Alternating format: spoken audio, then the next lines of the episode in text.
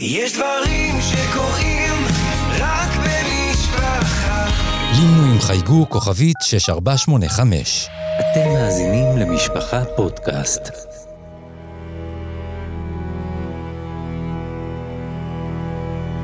לא תשכח. הרב ישראל גולדווסר מספר את סיפורה של שואת העם היהודי.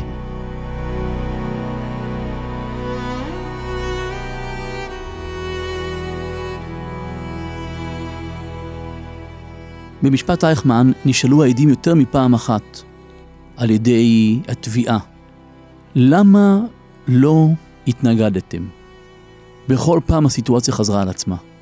העד היה מחוויר, מאבד את עצמו, לפעמים פורץ בבכי, ותמיד האמירה הייתה, אתם לא תבינו.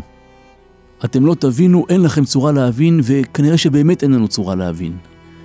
אין לנו צורה להבין כי אנחנו לא מסוגלים לקלוט מה זה שטיפת המוח, מה זה הלוחמה הפסיכולוגית שהגרמנים מנהלים, שהופכים את הבן אדם לכלום, לאפס, ל, ל, ליהודים שמגיעים למחנות ומקבלים את הנאום של הקאפו, את הנאום של זקן המחנה, את הנאום של המפקד שמסביר שכאן יש מפקד, ואחריו יש חיילי אס אס, ואחריו יש את הבלוקלסטר, ואחריו יש את הקאפואים, ואחריהם יש עכברים, ואחריהם ג'וקים, ואחריהם יהודים. הם מסבירים את זה, וזה לא רק נאום, הרי באמת מיישמים את זה כל הזמן. והבן אדם מרגיש לאט לאט חסר אונים. יש לנו כל כך הרבה עדויות של יהודים שמספרים על יום השחרור, שהם לא מסוגלים לזוז. מחקו אותם. הוא כבר שנתיים, שלוש או ארבע לא עושה שום דבר מרצונו, כל דבר הוא עושה בכפייה בעל כורחו. מכניסים אותו לצריף לעוצר בעל כורחו, ומעירים אותו בעל כורחו, גוררים אותו לעבודה בעל כורחו, ומריצים אותו למסדר בעל כורחו. איך נדע מה קורה לאדם שאין לו רצון חופשי במשך שנים? כולנו יודעים שלא נדע, אבל אדם שבמשך חודש שכב במיטה, חייב פיזיותרפיה. אדם שבמשך שנה, שנתיים לא רצה, לא יכל, לא חשב, לא היה מסוגל, פיזיותרפיה לנפש. אין לנו צורה להבין.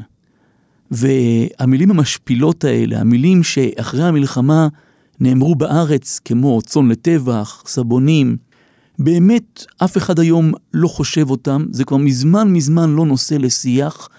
היום אנחנו יודעים שהחייל הרוסי, האוחז בנשק, שבהמשך גם ניצח את הנאצים, שלושה מיליונים כאלה מתו במחנות הגרמניים. זאת אומרת שזה לא תלוי בכך שהיהודי הוא גלותי, כל מיני מילים כאלה שנאמרו בארץ, זה לא תלוי בכך שהוא לא למוד מלחמה, זה לא תלוי בכך שהוא נכנע, מתרפס, שהוא כצאן לטבח. העוצמה הגרמנית הייתה עוצמה, וגם עוצמה צבאית, גם כוח פיזי, וגם המון המון לוחמה פסיכולוגית. ויש תמיד לבן אדם תקווה, והגרמנים מעודדים אותה לחשוב שכבר הגענו לגרוע מכל, יותר גרוע מזה לא יהיה, ואם נהיה ממושמעים, רק יהיה טוב יותר. כי באמת אי אפשר לחשוב על גרוע כל כך. פורצת המלחמה, אף אחד לא חושב שתפרוץ מלחמה, וכשהיא פורצת, אז היא לא רק בקו החזית, כמו בכל מלחמה רגילה. נאצים שמשתוללים ברחובות, ותולשים זקנים, ומלקים אנשים, ויורים, ומכריחים רבנים לצחצח את המדרכות במברשות שיניים, אז יותר גרוע מזה לא יכול להיות. ואז כשאומרים ליהודים מקימים גטו, ברוב המקרים הולכים לשם מרצונם. לפחות בגטו נהיה שמורים, אף אחד לא חושב שיורדים מן הפח אל הפחת. וכעת בגטו יהיו רעב, מחלות, צפיפות נוראה. בכל גטו לודג' עם עשרות האלפים, היהודים שכלואים בו, יהיו פחות מ-130 חדרי מקלחת, למשל. על התת-תנאים האלה, על ה-180 גרם לחם ליום שמחלקים בגטאות, על, על כך שעשרות אלפים ימותו שם בלי יריית כדור, רק מרעב ומחלות, את זה אף אחד לא חולם. וכשמגיעים לגטו, אז זה כבר הכי גרוע שיכול להיות. וכשמעמידים רכבת ומודיעים שעוברים מכאן ליישוב מחדש, כולם מבינים שזה כנראה נכון, כי הרי באמת לא יכול להיות יותר גרוע מזה. אז אם מגיעים למקום אחר יהיה טוב יותר. ואז מגיעים למחנות ורואים שוב שנפלו מן הפח אל הפחת. וברוב המקרים כשהנאצים מציעים מי רוצה לעבור למחנה אחר, אנשים מצטרפים כי תמיד תמיד מאותה תחושה פנימית שלא יכול להיות כל כך גרוע כמו פה, וכל דבר אחר שיציעו לנו יהיה טוב יותר.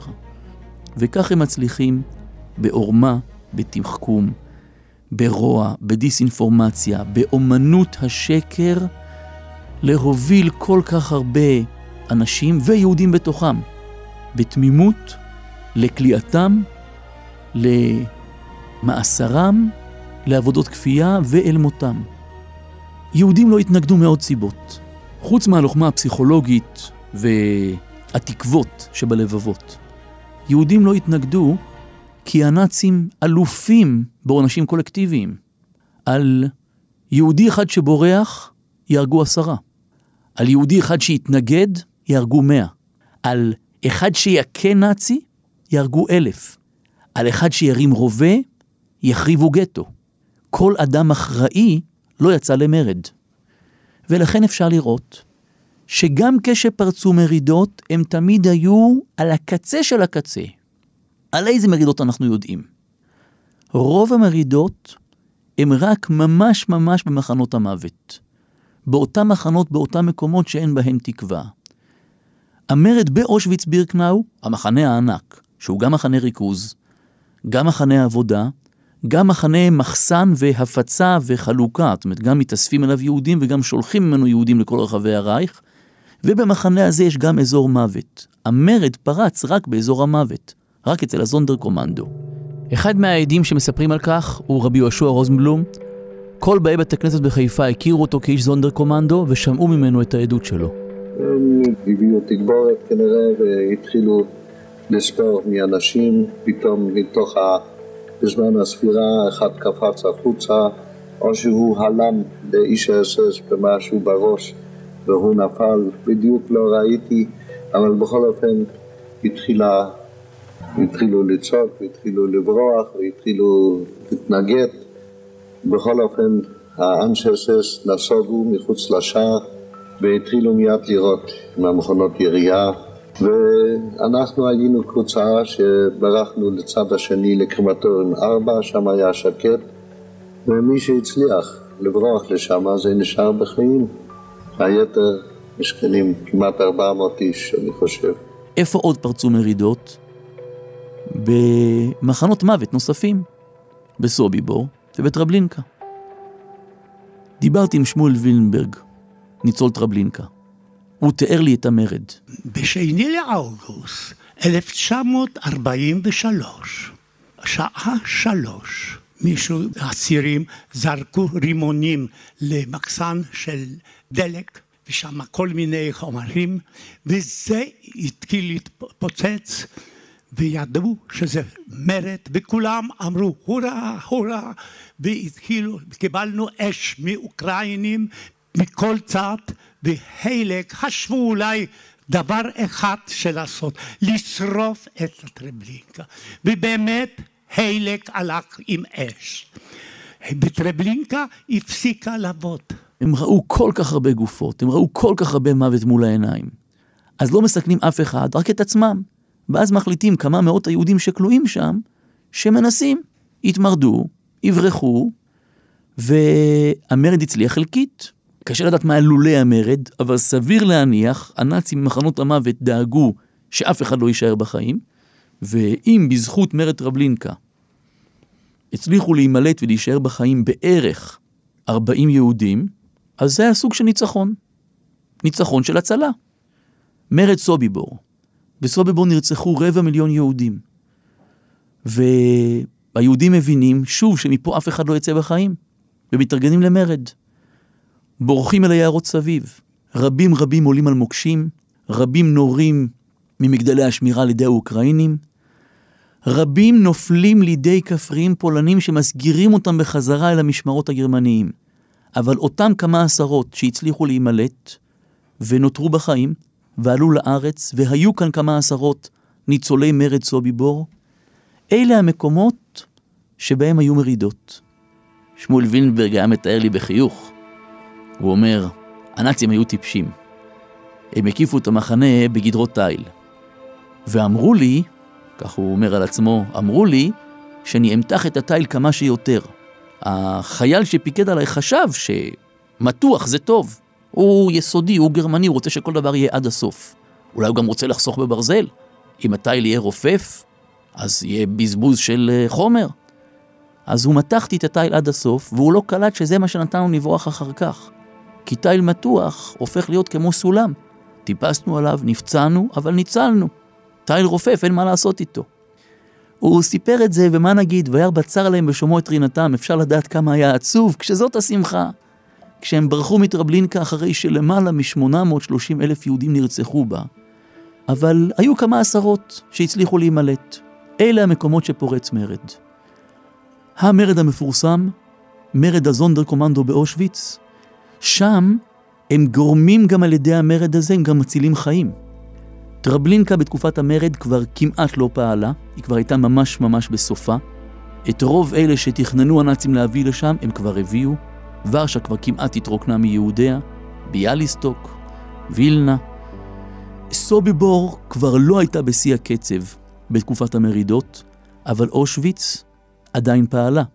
המשרפות מתפקדות, עושות את שלהם. במרד הזונדר קומנדו קרו שני דברים. גם אנשי הזונדר קומנדו מנסים להציל את חייהם, כי הנאצים ידאגו שכל מי שראה, כל מי שהיה במקום הזה של הרצח לא יישאר בחיים, והם יודעים שהם בני מוות מבחינת הנאצים, חייהם תלויים להם מנגד, וכשמצליחים לברוח, והיו כמה עשרות שהצליחו לברוח ואפילו הגיעו לארץ אחרי המלחמה, שרדו בחיים, ומהם יש לנו כמעט את העדויות הכי הכי משמעותיות. הם היחידים שבאמת באמת ראו ויכולו לספר מכלי ראשון על תהליך הרצח, אז הם הצילו את עצמם, אבל בנוסף הם גם הצילו יהודים, כי הם פיצצו את קרימטוריום 4. מתוך ארבעת המשרפות של בירקנאו, שתיים שלוש הגדולות, ארבע חמש הקטנות יותר, משרפה ארבע, ואפשר לראות את זה עד היום, מי שעושה בבירקנאו סיור יסודי, רוב הקבוצות, גם כשמגיעות, מגיעות אל הכניסה, צועדות מקסימום עד אל הקרימטוריום הגדול, ונעצרות שם. אבל אלה שממשיכים את כל הדרך ומגיעים עד לפינה הקיצונית של המחנה, יכולים לראות שם את משרפה חמש, שהיא מפוצצת חלקית על ידי הנאצים כשהם בורחים מהמחנה, אבל משרפה ארבע היא מפוצצת עד היסוד. ממנה נותר רק שורת אבנים. זאת עבודה של אנשי הזונדר קומנדו. ועל ידי כך באמת מאיטים את קצב הרצח. יותר מכך, כל מחנה שהיה בו מרד ונמלטו ממנו אנשים, הנאצים סוגרים אותו. טרבלינקה נסגרת במרד שלה, סוביבור נסגרת במרד סוביבור, וגם באושוויץ, אחרי מרד הזונדר קומנדו, אז דבר ראשון משביתים את משרפה 4, אבל זמן קצר מאוד אחר כך מגיעה ההוראה להשבית את כל אושוויץ. אז בעצם, המרידות האלה כבר לא מסכנות אף אחד, אפילו מצילות את המורדים וגם אחרים. החלטה על מרד בגטאות הייתה צריכה להיות החלטה כבדת משקל, בעצם על פניו הייתה החלטה מופקרת. ולכן כל אדם אחראי דחה אותה שוב ושוב. פרצו מרידות. הייתה התקוממות מסוימת בווילנה, בביאליסטוק. יש לנו כל מיני אזכורים וכל מיני מקומות של יהודים שהתקוממו באופן פרטי, וברוב המקרים הגיעו מיד עונשים קולקטיביים נוראים לכל הסביבה שלהם, ומכאן נגיע אל הסיפור המרכזי, הסיפור הידוע והמפורסם, הסיפור של מרד גטו ורשה. בגטו ורשה נכלאו חצי מיליון יהודים. בערך 350 אלף מתוכם היו תושבי ורשה לפני המלחמה, עוד 150 אלף נאספים מעיירות הסביבה, כי אצל הנאצים יש כלל שבגטו צריכים לאסוף אנשים למקומות ריכוז כמה שיותר גדולים, לא נותנים שירות גטו לכל עיירה קטנה. אוספים אותם אל הערים הגדולות, חצי מיליון יהודים כלואים שם, עשרות אלפים מתים ברעב ומחלות, אולי יותר ראוי לומר נרצחים ברעב ובמחלות מדבקות. ומהנותרים מתחילה האקציה הגדולה בתשעה באב תש"ב, ורכבות עם אלפים אלפים מובלות בזו אחר זו למחנה טרבלינקה. האקציה הגדולה מסתיימת, ומחצי מיליון יהודים נותרו עשירית. חמישים אלף שהיו עובדים חיוניים לנאצים, ואותם משאירים, אבל גם הם על זמן שאול. ועובר חודש ועוד חודש. וכל מי שנמצא שם מסתובב אבל וחפוי ראש, הוא אבל על בני משפחתו. בדרך כלל נותרו שם אבות שכולים, אנשים אומרת, או נערים יתומים, כל מי שנותר ידע שבני משפחתו נרצחו ונשרפו. במניינים המחתרתיים היו שני דברים בולטים. הרי הכל היה חסר בגטו. היה חסר מקום, היה חסר אוכל, היה חסר מים, היה, לא היה צרכים אלמנטריים. שני דברים היה בשפע. בכל מניין מחתרתי יש מלא מלא אומרי קדיש, כולם אומרים קדיש, ויש המון טליתות. כל אחד מהנרצחים, והטלית שלו נשארת. לפחות אלה שמתו בתוך הגטו, אלה שנלקחו למחנות, הרבה מקרים הם צררו את הטלית איתם בתמימות, שבתוך מחשבה שהם הולכים ליישוב מחדש, אבל המון המון טליתות מיותמות נמצאות באותם בונקרים. כל מתפלל יכול להתעטף בכמה טליתות שהוא רוצה, וכולם אומרים קדיש על הנספים. מסתובבים שם 50 אלף יהודים כמו צל של עצמם. הם יודעים, הם נמצאים בליבה של פולין הדבויה. בהונגריה לא הרבה ידעו, וגם כשידעו לא האמינו. בצרפת למשל, זה לא מתנהל באותה סיזיפיות, לא באותו רצף, לא באותו קצב, וגם כשנלקחים יהודים מצרפת אל המחנות, המרחקים הם מאות ואפילו אלפי קילומטרים. ורשה טרבלינקה, היום, זאת נסיעה של פחות משעה וחצי. זאת אומרת שאין סודות. בהתחלה מצליחים להסתיר, אבל זה לא נשאר להרבה זמן. פעם נהג קטר, פעם עובר אורח, פעם יהודי שמצליח להחביא פתק, והפתק חוזר אל הרכבת, מגיע לאומשלג פלאץ אל מקום הריכוז. כולם יודעים שטרבלינקה זה מקום שבו יהודים נהרגו ולא חזרו. וכולם מבינים שמי שעוד לא נסע, עוד ייסע. על הרקע הזה מתגברים הקולות לצורך במרד. ופה זה מתחיל להתפצל. אצל תנועות הנוער הציוניות, החילוניות, אה, פועלי ציון, אה, השומר הצעיר ומה שאחרי זה בגטו קראו לזה אייל ואצי. ארגון יהודי לוחם וארגון צבאי לוחם, זה נחשב אה, יותר הצד השמאלי של המפה והצד הימני. הארגונים האלה קמים מתוך תפיסה, מתוך הסתכלות, שהיהודי צריך להציל את כבודו. ובכל פעם שנאצים מצליחים להוציא רכבת עם אלפי יהודים ולטבוח אותם, זה השפלה של הכבוד היהודי. והצלת הכבוד תהיה אחיזה בנשק. לתפיסה הזאת, כמובן ששלומי אמוני ישראל לא הצטרפו. רבני הגטו לא ראו כהצלת הכבוד היהודי, העם היהודי לא גאה בכלי חמאס מכורותיהם, אה, לא, כוחנו בפינו ולא בידינו, הכל כל יעקב. הדיון הוא על מה יציל יותר חיים. ויכוחים שלא נגמרים והמון המון דיו שנשפך על דעתו של רב מנחם זמבה על המרד, ברוב המקרים זה קצת מדו-שיח של חרשים. זה מאנשים שלא אמונים על השקפה תורנית, שניסו לקרוא את הציטוטים שמביאים בשמו, וניסו לחפש שם איזושהי עמידה על כבוד דרך אחיזה בנשק. רב מנחם זמבה דיבר כל הזמן על הצלת חיים.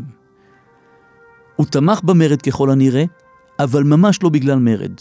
ממש לא בגלל הנה תמות נפשי עם פלישתים, אלא יותר בתור בין כה וכה אף אחד לא יישאר בחיים, אז למה לתת להם? למה להסכים איתם? בואו נאט את הקצב, בואו נגרור רגליים, קצת נאט את המהירות של הרצח, ואולי נפשותינו יהיו לנו לשלל.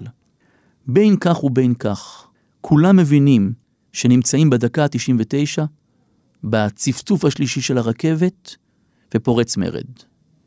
בדיוק כמו ששתקו המעצמות בחוץ בזמן שדם יהודי נשפך כמים במחנות המוות, כך אותו דבר, אלה שהיו אמורים להיות אחים לצרה, המחתרת הפולנית, חבקו ידיים והשתדלו לא לעזור בכלום, בזמן שהיהודים בתוך הגטו התחילו לחפש נשק. הדרכה, עזרה, קשר עם העולם שבחוץ, לכאורה יש להם אינטרס משותף. ואויבו של אויבי הוא ידידי, אבל כנראה שגם זה מתנפץ אל סלעי עשיו שונא ליעקב. והיהודים בתוך הגטו צריכים לצאת למרד כמעט בידיים ריקות. ישראל גוטמן, מי שלימים היה מגדולי חוקרי השואה והרבה הרבה מהידע שבידינו היום מגיע ממנו, גם הוא מניצולי המרד ומספר על כך מעדות אישית. ימי לחימה לא היו רבים, מכיוון שאי אפשר היה לעמוד מול הכוח האדיר של אלף איש שהם הכניסו לגטו עם נשק כבד ועם טנקים. המרד שהוא נמשך חודש ימים הוא תוצאה לא רק של מאבק וכוננות ולחימה של הלוחמים, אלא של כל הציבור היהודי. היהודים האלה שהתבצרו בתוך הבונקרים לא היו מוכנים לצאת משם, והגרמנים מוכרחים היו לכבוש בונקר אחרי בונקר, והם כבשו על ידי שריפה. הופכים את העולם כדי לייצר בקבוקי תבערה, כדי להשיג קצת רובים, והמרד פורץ. הנאצים נכנסים פנימה ומקבלים אותם להפתעתם ביריות. הם לא חלמו. הם, הם כבר כמה שנים שהם מסתובבים פה כמלכים יחידים והיהודים כנועים, מושפלים, נרצחים תחתיהם. לנאצים זה היה הלם.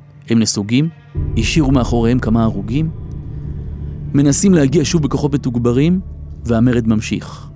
עוד בקבוקי תבערה, עוד טנקים גרמנים עולים בלהבות, עוד חיילים נאצים מתים, וכן ירבו, אבל אף אחד לא חשב שהוא ינצח את גרמניה. לכולם היה ברור מי ינצח בסוף הסיפור הזה. הניסיון היה כאמור, לאנשי המרד היה הכבוד היהודי, ואחרים דיברו על הצלה. מבחינת הצלה, המרד נכשל. מעט מאוד ניצולים יש מגטו ורשה, ובגלל המרד. הנאצים נכנסו לכזאת חמת זעם, עוד יותר מכל האנשים הקולקטיביים שהם הטילו עד כעת, הם הביאו את יוגן שטרופ יימח שמו. הוא היה כבר מומחה, הוא טבח מקצועי, הוא כבר חיסל את גטו למברג, אז כעת יביאו אותו לחסל את גטו ורשה. והוא עשה את זה באכזריות נוראה. עם להב יורים, כעין מציתים ענקיים, הוא מסתובב מבניין לבניין ושורף את הגטו על יושביו. הוא מצפה שכך המורדים או יצאו החוצה וייכנעו, או יצלו חיים. והיו מקרים כאלו ומקרים כאלו. אבל אף אחד כמעט לא נותר מסתתר. בודדים הצליחו לברוח דרך תעלות הביוב, מעטים הצליחו להגיע אל הצד הארי, אבל מגטו ורשה יש מעט מאוד ניצולים ביחס לגטאות אחרים בעקבות המרד. שמחה רותם מניצולי המרד מספר על כניסת הגרמנים אל הגטו. אנחנו חשבנו שהם ימשיכו להיכנס ויהיה קרב אה, פנים אל פנים, נהרוג כמה שנוכל, וידענו שבסופנו ברור לגמרי. אבל הם עשו את זה אחרת, הם נסוגו ועשו את מלאכת ההשמדה מבחוץ. ולזה לא היו לנו שום אמצעים. הגטו כעבור שלושה, ארבעה ימים, עמד בלהבות. אנשים נשרפו חיים. אנחנו עזבנו את השטח אחרי שהשטח שלנו עמד בלהבות.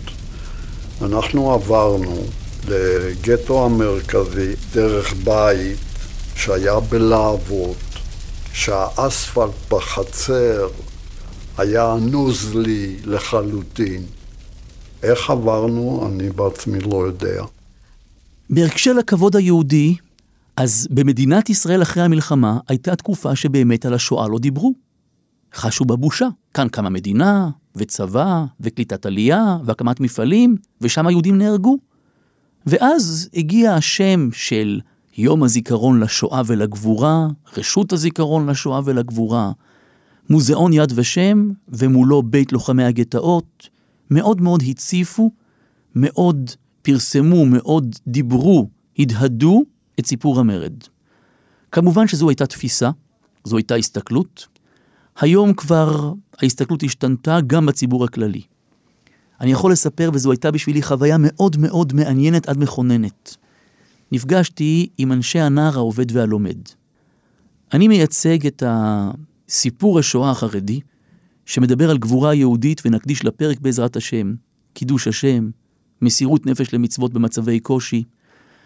הנוער העובד והלומד זה כביכול הצד השני של הסקאלה. אלה שמדברים על הערכים של הלחימה, של המרד, נאמר כך, רוב הקבוצות שיוצאות, יוצאות בלי אג'נדה ברורה, יוצאות לשמוע את הסיפור. הקבוצות החרדיות יוצאות כדי להאזין למקדשי השם בחייהם ובמותם. קבוצות הנוער העובד והלומד שמות את עיקר הדגש על בעקבות המורדים, ואחריהם גם אנחנו ניקח את גורלנו בידינו, הקמנו מדינה, יש לנו צבא, נעמוד על נפשנו. היה נדמה לי שהמפגש הזה יהיה פיצוץ. אבל מאוד מאוד התרשמתי, אפילו התרגשתי, לשמוע כשהם אומרים לי, תראה, היום כולנו יודעים שמבחינה צבאית המרד היה כישלון. כשאנחנו באים לבני הנוער ומספרים להם על המרד, אנחנו לא דואגים להבליט את הכבוד של אחיזה בנשק. אנחנו דואגים לדבר על רוח האדם. הנאצים הרי רצו להפוך אותנו לאבק, רצו להפוך אותנו לג'וקים. אנחנו מראים לבני נוער, הנה, אדם מסוגל על אף הכל לשמור את הראש מעל המים. וכאן הדברים מתחברים. כולנו מחפשים להוציא מהסיפור העצוב הזה מסר. אז אלה שלא אמונים על ברכי תורה ואמונה, אז המסר זה רוח, זה כוח, זה אומץ, זה לא לכפוף ראש בפני אויב. ולהקשרי ישראל, לשלומי אמוני ישראל, יש את אותו סיפור, אבל שמימי, גם במצבים נוראים כל כך, להמשיך בתפילה, באמונה, בתפילין, במעשי חסד. המרידות בגדול נכשלו. פיזית, הנאצים ניצחו אותנו בכל החזיתות. אבל כיוון שיהודי הוא לא גוף, כיוון שעם ישראל הוא לא רק צבא לוחם, עם ישראל הוא עם של מסר ורוח. עם ישראל הוא עם השם. ובכך, הנה אנחנו פה, ממשיכים בדרכם והולכים בעקבותיהם, מקדשים שם שמיים בעקבות המסרים הגדולים שלהם, ממשיכים להקריב ולהשקיע בדרך אותה הם סללו לנו. הסיבה האמיתית לכישלון של כל המרידות כתובה בתורה. לו חכמו ישכילו זאת, יבינו לאחריתם, איכה ירדוף אחד אלף ושניים יניסו רבבה, אם לא קיצורה מחרם והשם יזכירם. התורה לגמרי לגמרי מסכימה שזו שאלה, עדיין, על אף כל ההסברים, יכול להיות שיכלו המיליונים להתקומם ולעמוד על נפשם, אבל זוהי גזירת שמיים, ואנחנו מקבלים אותה באהבה. האזנתם ל"לא תשכח" מבית משפחה פודקאסט. אני ישראל גולדווסר, תודה לכם שהאזנתם לנו, ואני רוצה להודות בשמכם לכל אלה שעסקו במלאכה, לעורכת תהילה סיטון, למפיקה איילה גולדשטיין ולעורכת הסאונד שיראל שרף. אפשר להזין לפרקים נוספים בכל אפליקציות הפודקאסטים, באתר משפחה ובקו הטלפון 02 652 3820